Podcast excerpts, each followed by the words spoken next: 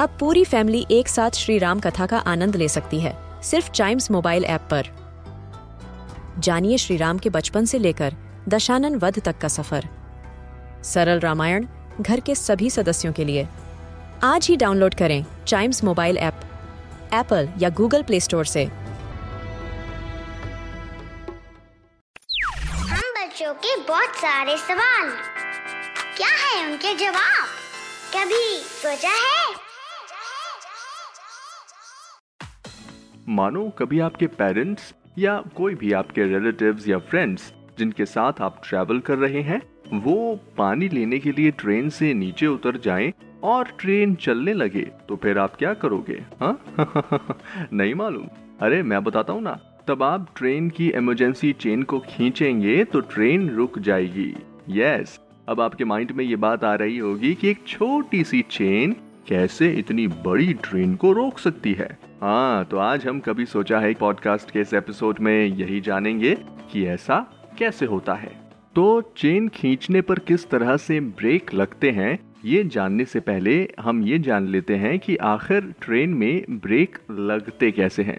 Actually train का break हमेशा लगा ही रहता है, और जब ट्रेन शुरू करनी होती है तो ब्रेक को हटा दिया जाता है, और उसके बाद ट्रेन आगे बढ़ने लगती है। जब लोको पायलट यानी ड्राइवर जो ट्रेन चलाते हैं ट्रेन को चलाने के लिए एयर को प्रेशर देकर उस ब्रेक टायर को हटा देता है। और जब ट्रेन रोकना होता है तो वो एयर का प्रेशर बंद कर देता है और इसी वजह से ट्रेन में ब्रेक लग जाते हैं।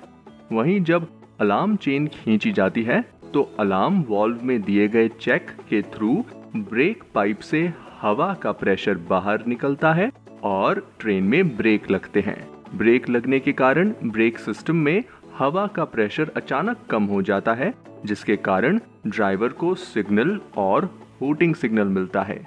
और इसी सिग्नल से ड्राइवर को ब्रेक पाइप प्रेशर में कमी के बारे में पता चलता है और वो ट्रेन को रोक कर इसके रीजन की जाँच करता है। पर हाँ एक बात आप हमेशा ध्यान रखना कि जब भी आप ट्रेन में हो तो ऐसे ही बिना किसी रीजन के चेन को नहीं खींचना। क्योंकि इससे आपको फाइन भी देना पड़ सकता है।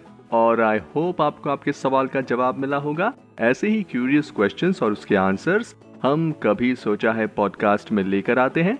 तो आप चाइम्स रेडियो के इस पॉडकास्ट को ज़रूर लाइक शेयर और सब्सक्राइब कर लें ताकि आपसे इसका कोई भी एपिसोड मिस ना हो जाए। Till then see you and always keep chiming